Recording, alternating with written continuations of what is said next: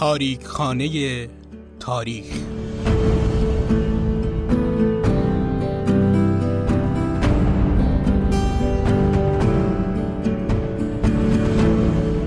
در تاریک خانه تاریخ عکس هایی از تاریخ دیروز و امروز رو ظاهر می کنیم و برای شما شرح میدیم.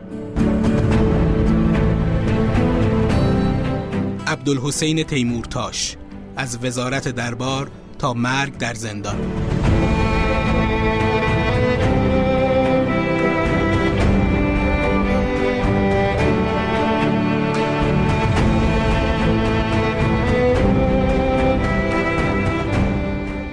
سلام 16 همین قسمت از پادکست تاریخانی تاریخ رو من محمد نازمی با همراهی دوستان خوبم مشتبای شهرآبادی، مرضیه محمدزاده و الیاس گرجی تقدیم حضورتون می‌کنیم.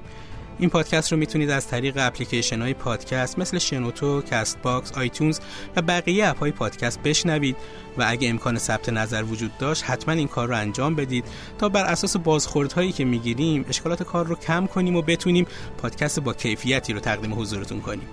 تو این قسمت می‌خوایم از عبدالحسین تیمورتاش ملقب به سردار معزز الملک و سردار معظم خراسانی صحبت کنیم شخصی که تو پایان حکومت قاجارها و آغاز حکومت پهلوی نقش مهمی داشت و با اینکه به وزارت دربار رسید اما آینده شومی در انتظارش بود.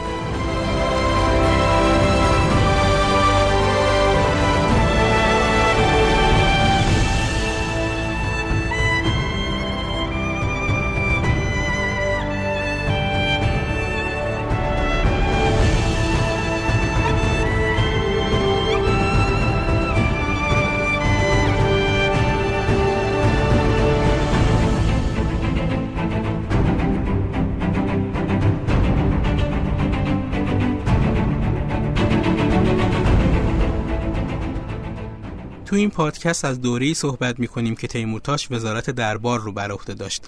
اما قبل از اون بد نیست نگاهی بندازیم به مناسبی که تیمورتاش قبل از وزارت دربار داشت. تیمورتاش تو دوره دوم مجلس شورای ملی که تو سال 1288 خورشیدی آغاز به کار کرد با اینکه 29 ساله بود و یه سال از سن قانونی کوچیکتر نماینده خراسان شد. بعد از التیماتوم روسیه و تعطیلی مجلس دوم به ریاست نظام خراسان یعنی همون رئیس قشون منصوب و ملقب به سردار معظم شد. توی انتخابات مجلس سوم که بعد از دوران موسوم به فطرت و بعد از سه سال از اتمام دوره دوم مجلس برگزار شد بازم به عنوان نماینده خراسان انتخاب شد. یه مدتی هم حاکم گیلان و کرمان بود. تو کابینه سوم مشیر دوله وزیر دادگستری و تو کابینه سوم و چهارم سردار سپه یعنی همون رضاخان میرپنج وزیر فواید عامه بود. سال 1297 شمسی تیمورتاش از طرف کابینه وسوق دوله به حکومت گیلان رسید و اونجا بود که قصاوت قلب و بیرحمی کم نظیری از خودش نشون داد. دلیلش هم این بود که اون زمان میرزا کوچکان تو منطقه گیلان قیام خودش رو آغاز کرده بود و در مقابل استعمار و نیروهای داخلی که مدافع استعمار بودن مقاومت می‌کرد. از نظر حکومت مرکزی ولایت گیلان نیازمند حاکم مقتدر و توانایی بود که بتونه نیروی کوچیکان رو در هم بشکونه. پس کارگزارای حکومت تیمورتاش رو انتخاب کردند. اونم با گروهی از غذاقا عازم گیلان شد و اونجا علاوه بر مخالفت با میرزا رفتار خشونت آمیزی از خودش نشون داد و مردم بیگناه زیادی رو دستگیر و اعدام کرد که در بین اونها همراهان میرزا از جمله دکتر حشمت هم بودن. تو انتخابات مجلس چهارم تیمورتاش نماینده مردم قائنات شد. تو این مجلس اکثریت با اصلاح طلبان اون زمان بود و شخصیت های مهمی مثل مدرس، آشتیانی، بهبهانی، فیروز میرزا، داور و تیمورتاش عضو اون بودن. تو اولین جلسه این مجلس تیمورتاش به الغای قرارداد 1919 میلادی رأی داد. از همین زمان بود که سه پایه اصلی و محکمی که سردار سپه بنای حکومتش رو روی اونها قرار داد یعنی تیمورتاش و فیروز میرزا و داور در حال شکلگیری بودند. سه مرد فعال و آگاه از اتفاقات روز که خودشون رو به رئیس دولت نزدیک کردن و با تدبیری که اتخاذ می‌کردن در پیشرفت کار سردار سپه و تضعیف قاجاریه عمل می‌کردن و به مثلث طلایی قدرت معروف بودن. مختصری هم از این مورد بگیم که وزیر دربار در حکومت چه نقشی داشت. وزیر دربار واسطه بین شاه و بقیه وزرا بود. در واقع میشه اینطور ادعا کرد که با وجود وزیر دربار بقیه وزرا نقش مؤثری تو اداری امور نداشتن. به این ترتیب میشه نقش وزیر دربار رو با نقش صدر اعظم تو گذشته مقایسه کرد که تو امور دولت در همه وزارتخانه ها دخالت می‌کرد و به هیچ وجه از و نسبی بدون اجازه اون صورت نمی‌گرفت. وقتی رضا شاه تیمورتاش رو به عنوان وزیر دربار انتخاب کرد به احتمال زیاد هیچ کدومشون نمی‌دونستن که این آخرین انتخاب یه وزیر درباره چون مجموعه رویدادهایی باعث شد که بعد از تیمورتاش رضاشاه وزیر دربار دیگه ای رو انتخاب نکنه و به انتخاب رئیس دربار اکتفا کنه که خب خیلی ها معتقدن فقط یه مقام تشریفاتی بوده. بلوشر سفیر آلمان تو ایران وضع کشور بدون وزیر دربار رو اینطور توصیف می‌کنه. پس از حذف وزیر دربار دیگر هر کاری را باید با وزیر مربوط به آن در میان گذاشت. اما این وزرا همه وابسته به هیئت دولت بودند و بدون جلب موافقت آن نمی توانستند هیچ تصمیمی بگیرند. خود هیئت دولت نیز بدون کسب تکلیف از شاه جرأت پرداختن به کاری را نداشت. اما همکاری با شاه نیز از پیش مشکل تر شده بود. بدین ترتیب بود که کارها با سرعت کمتری انجام میپذیرفت و تعداد موانع و تأخیر بیش از گذشته بود.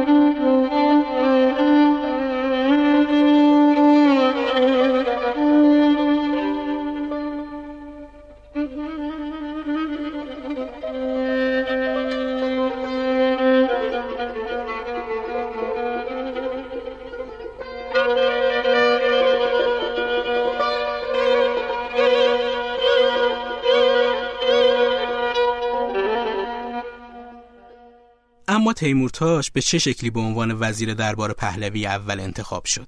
انتخاب تیمورتاش به این شکل بود که رضا شاه با بهرامی رئیس دفتر مخصوص خودش مشورت و اعلام می‌کنه وزیر درباری می‌خواد که سمبل قدرت پهلوی باشه. بهرامی تیمورتاش رو پیشنهاد کرد و دلایل خودش رو برای این انتخاب اینجوری عنوان کرد که تیمورتاش به چند زبان خارجی آشنایی داره و خیلی هم آدابدان و خوش صحبته. رضا یه مدتی فکر می‌کنه. دلیل اینکه رضاشاه خیلی سریع با وزیر دربار شدن تیمورتاش موافقت نمی‌کنه شاید به این گفتش برمیگرده که در موردش گفته بود تیمورتاش بد نیست ولی حیف که با خارجی ها زیاد رفت آمد دارد. ولی رضاشاه با به یاد آوردن اقدامات تیمورتاش با انتخاب اون به عنوان وزیر دربار موافقت می‌کنه. چون تیمورتاش تو دوران نخست وزیری رضاشاه وزارت عدلیه و فواید عامه کابینه رو بر عهده داشت و لیاقت و کاردانی خودش رو به شخص رضاشاه نشون داده بود. در ضمن تیمورتاش مثل خود رضاشاه تربیت نظامی داشت و به اطاعت بیچون و چرا معتقد بود. ویژگی مهم دیگه هم که داشت این بود که متعصب و پایبند به قانون اصول مشروطه نبود و مسلما می‌دونست که زور بهترین قانونه. موردی که کاملا مورد پسند رضا شاه بود. تیمورتاش بعد از اینکه به وزارت دربار منصوب شد دربار باشکوهی برای رضا شاه ساخت و توی زمان کم شخص دوم مملکت و گرداننده کل امور به جز مسائل مربوط به نظام و واسطه و حلقه رابط بین همه و شاه به جز نظامیان شد. علت دخالت نکردنش تو امور مربوط به نظام این بود که رضاشاه مثل زمانی که وزارت جنگ رو بر عهده داشت این بخش رو تحت نظر مستقیم خودش قرار داد و به کسی حق دخالت کردن تو مسائل نظامی رو نمی‌داد. وزارت جنگ یه اسم تشریفاتی بود و رئیس اون عملا اختیاری نداشت. در واقع رضاشاه بجز بخش نظامی تو بقیه امور مملکت نیازمند آدمی مثل تیمورتاش بود. این نیاز تو امور مربوط به ارتباط خارجی دربار پهلوی به اوج خودش می رسید. حتی تیمورتاش تو مراسم تاجگذاری رضاخان تاج پهلوی رو حمل کرد در حالی که اصلا رسم نبود که این کار توسط وزیر دربار انجام بشه. تیمورتاش تلاش کرد تا وزارت دربار از یه مقام تشریفاتی به بالاترین مرجع تصمیم گیری تبدیل بشه و سازمان موقت وزارت دربار رو هم سر و سامون داد. لغو حق نشر اسکناس که در اختیاری مؤسسه خارجی بود لغو کاپیتولاسیون و اعزام دانشجو به خارج رو هم به تیمورتاش نسبت میدن. اون تو اولین ماهای سلطنت رضاشاه پیشنهاد داد که حزب ایران نو رو تشکیل بده. با اینکه رضا شاه موافقت اولیه خودش رو اعلام کرد ولی یه مدت بعد به خاطر احساس خطری که از ناحیه حزب داشت دستور انحلالش رو صادر کرد. تیمورتاش اوایل مرداد سال 1305 شمسی به عنوان نماینده فوق‌العاده دولت در رأس هیئتی برای اعلام پادشاهی رضاشاه و مذاکره در مورد عقد قرارداد تجاری و همینطور حل اختلاف بین ایران و شوروی به مسکو سفر کرد. از دستاوردهای این سفر ورود کت و شلوار و کلاه جدیدی بود که تو ایران به کلاه پهلوی مشهور شد. تیمورتاش برای این کار چند تا خیاط روسی رو با خودش به ایران آورد و کارمندای دولت موظف به استفاده از کلاه و کت و شلوار شدن. تو این سالها تیمورتاش قدرت مطلق بعد از شاه به حساب می اومد و عملا کارگردان سیاست خارجی ایران بود. معتصم السلطنه نظر رضا شاه درباره تیمورتاش رو اینطوری نقل می‌کنه. آقایان این را به راستی بدانید هرچه تیمور گفته من گفتم و هرچه تیمور نوشته من نوشتم مخبر السلطنه از رضاشاه اینطور نقل قول می‌کنه که گفته بود تیمورتاش وزیر دربار ماست و رافع بین شاه و هیئت و نافذ در هر کار و طرف اعتماد ما است و از سیاست آگاه مخبر السلطنه میگه یه روز شاه تو هیئت گفته که قول تیمورتاش قول منه این نقل قول ها نشون دهنده قدرت و نفوذ تیمورتاش و اعتماد رضاشاه به اون تو سالهای شروع پادشاهیشه. تیمورتاش همیشه نصرت و دوله یا همون فیروز میرزا رو در کنار خودش داشت و با مشورت اون کارهایی رو برای افزایش قدرت شاه و به طبع اون قدرت خودش انجام می‌داد. از جمله سانسور شدید روزنامه ها، گرفتن حق انتقاد از وکلای مجلس، انتخابات فرمایشی و یه سری کارهای دیگه. این روش کار تیمورتاش به مرور زمان منجر به این شد که تو مجلس سخنی به جز سخن دربار شنیده نشه و تیمورتاش موفق شد دو تا رکن اساسی مشروطه یعنی مجلس و روزنامه ها رو تحت کنترل خودش در بیاره و بدون هیچ مخالفی اوامر خودش رو اجرا کنه. بلوشر سفیر آلمان تو ایران نوشته که شولنبورگ قبل از واگذاری این پست بهش وزیر دربار ایران رو اینطور توصیف کرد با وزیر دربار روابط حسنی برقرار کن. زیرا آقای تیمورتاش شخصیت برجسته و فوقالعاده ای است. مردی است دیگر کم و بیش شرقی بدون پیش داوری و با قاطعیت و قدرت تصمیم گیری سریع. هر روز با شاه ملاقات می کند و خیلی بیشتر از سایر وزیران از تمایلات و طرز فکر او آگاه است. به همین دلیل اغلب می تواند مستقلا تصمیم هایی بگیرد. در حالی که وزیران دیگر جرأت اظهار نظر ندارند. شولنبورگ به بلوشر تاکید می‌کنه خیلی از کارهایی رو که انجام دادنشون تو صلاحیت وزیر امور خارجه بوده رو از بالای سر اون توسط وزیر دربار به نتیجه رسونده و از این لحاظ تجربیات خیلی خوبی به دست آورده. طبق این توصیه بلوشر می نویسه که من نیز باید این راه مستقیم ارتباط با وزیر دربار را همچنان گشوده نگاه دارم زیرا او در ایران امروز به نحوی سریعتر و مطمئنتر از هر کس دیگر کارها را رو به راه می کند. بروشر اینطور ادامه میده. بعد از ملاقات با تیمورتاش احساس کردم با مرد مهمی سر و کار دارم. مردی با فراست بسیار و ارادی معطوف به هدف و حوثهای بزرگ در سر. دیدم آنچه کنت شولنبورگ در ایام پیش درباره وزیر دربار به من گفته مورد تایید است. به نظر آمد که او به عنوان یک قدرت فکری در پشت سر شاه ایستاده و او را در کار اصلاحات الهام میبخشد. برایم روشن بود که در تمام امور و اقدامات مهم همچون ساختمان راه آهن و تأسیسات بانک ملی چه در طرح و تنظیم بودجه و چه در اجرا در تمام مراحل به عنوان رهبر دستن در کار بوده است و من دیگر برای غلبه بر مشکلاتی که سر راه خود داشتم به هیچ کس جزو نمی توانستم متوسل شوم. پس مصمم شدم که روابط خود را با او تا جایی که میسر است صمیمانه تر کنم. همونطور که شنیدید بلوشر اشاره به قدرت دست نیافتنی وزیر دربار می‌کنه و معتقده که قسمتی از اون به خاطر توانایی تیمورتاشه و قسمت دیگش از اطمینان رضاشاه به اون نشأت گرفته و در واقع شاه وزیر دربار رو متمم و مکمل ضعفهای خودش می‌دونه. یکی از کارهای مهمی که تیمورتاش انجام داد فیصله دادن شورش علمای قوم بود.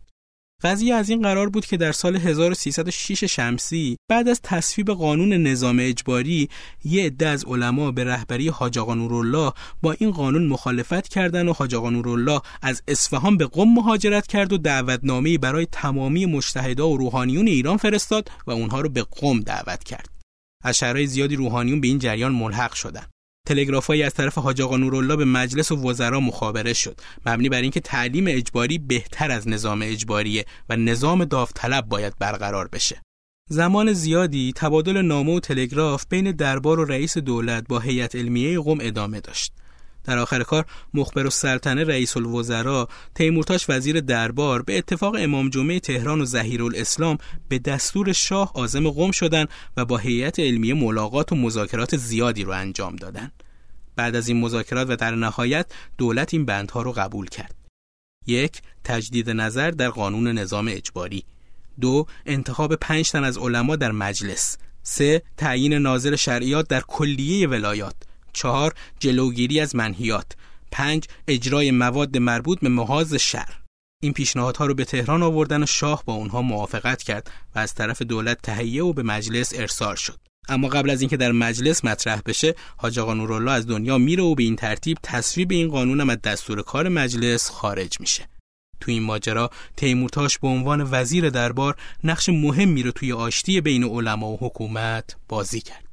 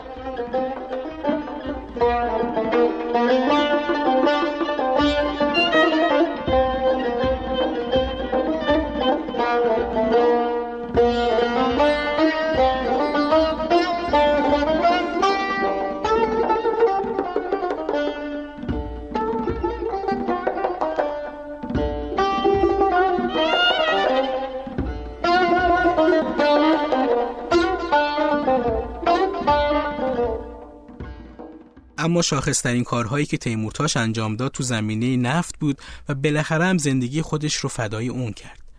مذاکرات بین دولت ایران و شرکت نفت از سال 1305 شمسی به بعد زیر نظر تیمورتاش انجام گرفت. اینطور به نظر می‌رسه تیمورتاش در طول زمان مذاکره تلاش زیادی می‌کرد که اختلاف با شرکت به شکل مطلوبی رفع بشه و منافع ایران به بهترین شکل ممکن تعمین بشه. اما در آخر کار رضاشاه به اون شک می‌کنه رضاشاه اینطور خیال می‌کرد که تعویق در کارهای مربوط به نف تا اندازی مربوط به وزیر درباره به خاطر همین بلافاصله بعد از لغو امتیاز دارسی تیمورتاش را از کار برکنار کرد. به خاطر اختلافات زیادی که بین دولت ایران و شرکت نفت ایران و انگلیس به وجود اومده بود بین سالهای 1926 تا 1928 میلادی یعنی همون سالهای 1305 تا 1307 شمسی میرزا ایساخان فیض نماینده و کمیسر دولت توی شرکت نفت و مدیرای شرکت نفت ایران و انگلیس برای از بین بردن اختلافا مذاکره هایی را انجام دادند ولی به نتیجه مطلوب نرسیدند دوازده اوت 1928 میلادی برابر با 21 مرداد سال 1307 شمسی تیمورتاش نامه ای رو به شکل خصوصی به سر جان کدمن تو لندن نوشت. تو این نامه اومده بود که با کمال تأسف اطلاع حاصل نمودم که مذاکرات تا کنون به نتایجی که انتظار می‌رفت منتهی نشده است. آیا باید از اشتراک منافع ایران و انگلیس در این مؤسسه باز سخنی به میان آورم؟ آیا باز باید از ملقی الاثر بودن امتیازنامه دارسی که در آن ایامی که دولت قاجاریه نمی‌دانست چه می‌گیرد و چه می‌دهد گرفته شده است باز اطالی مطلب کنم از هر مستشار حقوقی که استشاره کنید به شما خواهد گفت که این امتیازنامه ناگزیر باید تجدید شود و از نو منعقد گردد برای پیگیری مذاکره ها درباره نفت تیمورتاش تو سال 1310 شمسی عازم اروپا شد. این سفر چهار ماه طول کشید و در واقع آخرین سفر وزیر دربار به اروپا بود. مذاکره اون با مقامای انگلیسی در مورد قضیه نفت به نتیجه نرسید و پیامدهای شومی هم براش داشت. تو این سفر آخرین مقصد تیمورتاش روسیه بود و اونجا با مقامهای روسی مذاکره هایی درباره نفت انجام داد. در حقیقت اون برای تهدید انگلیسیا بود که دست به همچین کاری زد. تو روسیه کیف حاوی اسناد محرمانش گم شد و به روایتی دزدیده شد. شواهد امر اینطور نشون می‌داد که توسط شبکه جاسوسی انگلیس به سرقت رفت و اسناد مهم و محرمانی اون در اختیار رضا شاه قرار گرفت و این باعث شد رضا شاه نسبت به وزیر دربارش دچار سوء زن و کینه بشه. این وسط انگلیسیا که متوجه شده بودند خود تیمورتاش مانع بزرگی برای حل شدن مسئله نفته علاوه بر سرقت مدارک کارهای دیگه ای رو هم انجام دادن. از جمله اینکه سعی می‌کردن بین تیمورتاش و رضاشاه اختلاف به وجود بیارن و به خاطر همین مقاله تو روزنامه تایمز لندن به چاپ رسوندن و تو اون مقاله به لیاقت و تدبیر و کاردانی تیمورتاش اشاره کردن و اینکه ایران پیشرفت‌های چند سال اخیر خودش رو مدیون هوش و کاردانی تیمورتاشه رابرت کلایف نماینده انگلیس تو تهران در جریان مذاکرات تو نامه‌ای به تاریخ 22 آوریل 1931 یعنی همون یکم اردیبهشت 1310 شمسی اینطور می‌نویسه. تیمورتاش اکنون در تعیین خط مش سیاست های داخلی و خارجی چنان مطلق العنان گشته که متاسفانه تا زمانی که وی در مسند کار باشد امیدی به بهبود شرایط موجود نیست.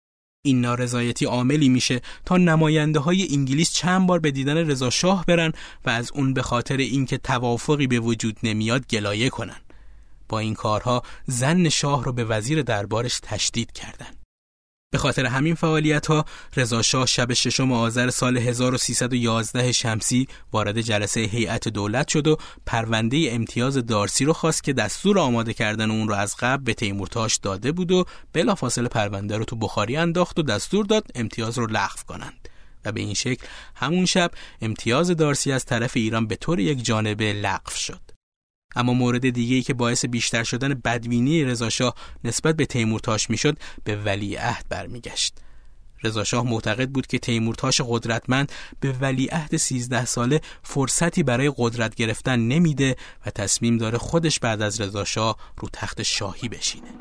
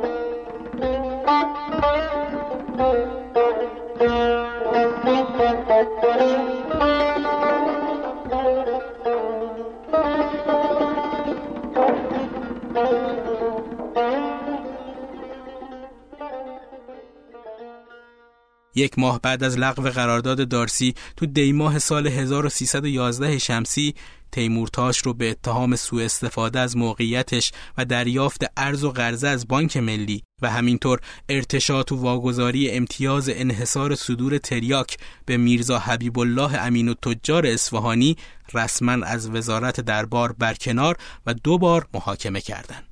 تیمورتاش به جریمه نقدی محرومیت از حقوق اجتماعی و حبس محکوم شد. مهر ماه سال 1312 شمسی هم با سمی که تو غذا ریخته بودن اون رو مسموم کردن و نگهبانای زندان خفش کردند و اعلام شد که به علت آرزه قلبی فوت کرده. تو انتهای این پادکست روایت دختر تیمورتاش از چگونگی مرگ پدرش رو میشنویم.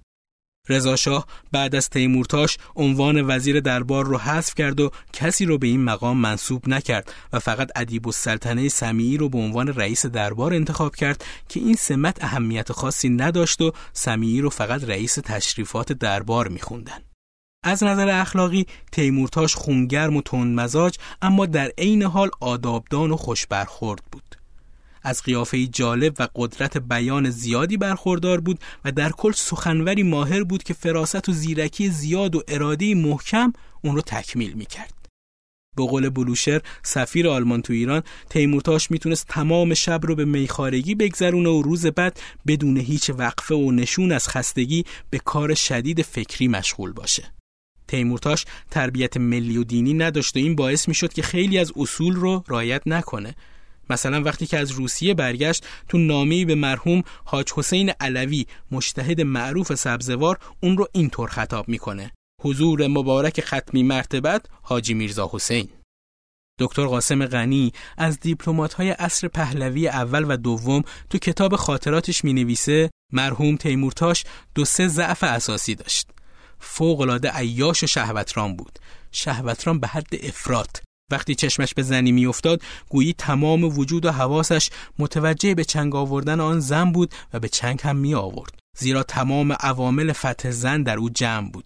از زیبایی و سحر و بیان و انواع لطایف و دلبری ها به اضافه سخا و کرم و از همه مهمتر مقام و حیثیت اجتماعی که از عوامل مهم تسلیم زن است. تیمورتاش در عالم مستی از هیچ زنی نمیگذشت. سفید و سیاه خوب و بد برای او یکسان بود و زن را زود زود عوض می کرد تیمورتاش فوق العاده آزادی طلب بود. البته محرک آن همه آزادی طلبی و اباهگری بعد از همه عوامل ظاهری و الفاظ و عبارات به همان حس شهودرانی او برمیگشت. هر کس شکی در مباحث فروید دارد تیمورتاش مشکلات علمی او را برطرف می سازد. این غریزه همه حیات او بود حیاتش، فعالیتش، فکرش، علمش، هوشش همه و همه تابع همان غریزه بود. از دیگر نقایص و ضعفهای تیمورتاش اعتیاد شدید او به الکل بود. تیمورتاش به حد افراد مشروب می‌خورد. او قمارباز قهاری بود و دنیا و زندگی را قماری بیش نمی‌دانست. زن، جامعه، مال، فرزند، زمین، آسمان، شغل، حیثیت همه برایش قمار بود. قمارهای کلان و طولانی او معروف است. تیمورتاش فوق العاده عجول بود. در هیچ کاری مختزیات زمان و مکان و غرائب و های احوال را در نظر نمی گرفت بالفطر مستبد و خودخواه بود. اطمینانی بیش از حد به خود داشت و شدیداً مغرور بود.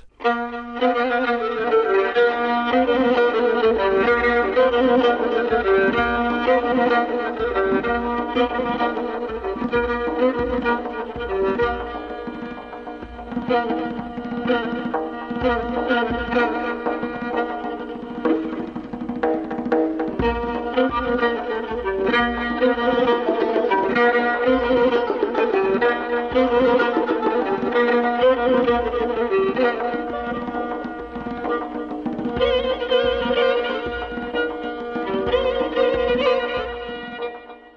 خب به قسمتی می‌رسیم که روایت دختر تیمورتاش از مرگ پدرش رو میشنویم اما قبلش مختصری با دختر تیمورتاش آشنا بشیم ایران دخت تیمورتاش فرزند اول عبدالحسین تیمورتاش بود ایران دخت سال 1295 شمسی به دنیا اومد.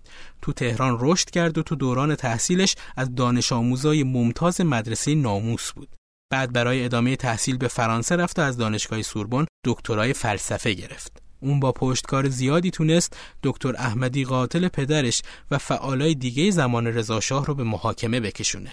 ایران دخت که تو سال 1355 شمسی به سمت وابسته فرهنگی و مطبوعاتی سفارت ایران تو فرانسه منصوب شد از شاعرای مشهور بجنورد محسوب می‌شد که سرانجام هم سال 1370 هجری شمسی تو پاریس از دنیا رفت مهدی آذر وزیر فرهنگ کابینه محمد مصدق تو کتاب خاطرات خودش میگه تو نشستی با خانم ایران دخت تیمورتاش تو روز 13 ژوئیه 1981 یعنی 22 تیر سال 1360 شمسی تو پاریس و وقت نهار خانم ایران دخت خاطرات خودش رو از مرگ پدرش به این شکل نقل می‌کنه. من سه یا چهار روز قبل از اینکه پدرم به زندان منتقل شود به اتفاق میرزا هاشم خان افسر به دیدار پدر رفتم.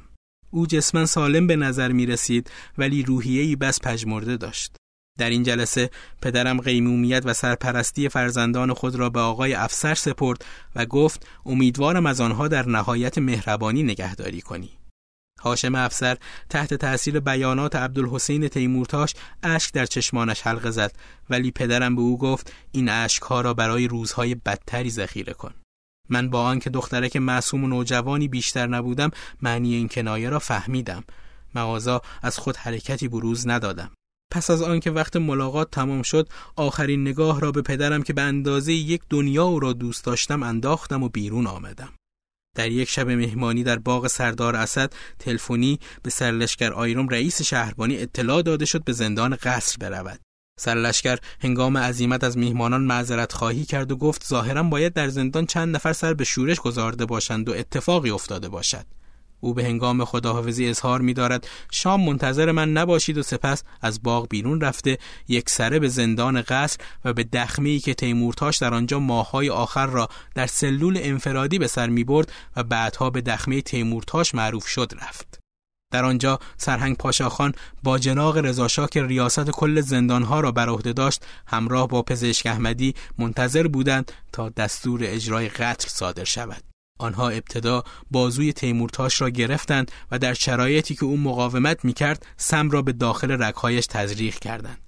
سم کارگر نگردید و در نتیجه تلاش تیمورتاش برای پرهیز از مرگ و تلاش پزشک احمدی برای کشتن تومه خود سر و بدن تیمورتاش خونالود گردید. سرانجام برای اینکه کار زودتر به پایان برسد با بالش وی را خفه کردند. این بالش خونالود تنها چیزی بود که از زندان پدرم برای ما ارسال داشتند سرلشکر آیروم در بازگشت از مأموریت خیلی کوتاه خود با لحنی موفقیت آمیز می‌گوید کار تمام شد. کارش را تمام کردم. این واقعه در شب هشتم مهر ماه سال 1312 شمسی ساعت یازده و نیم شب به وقوع پیوست.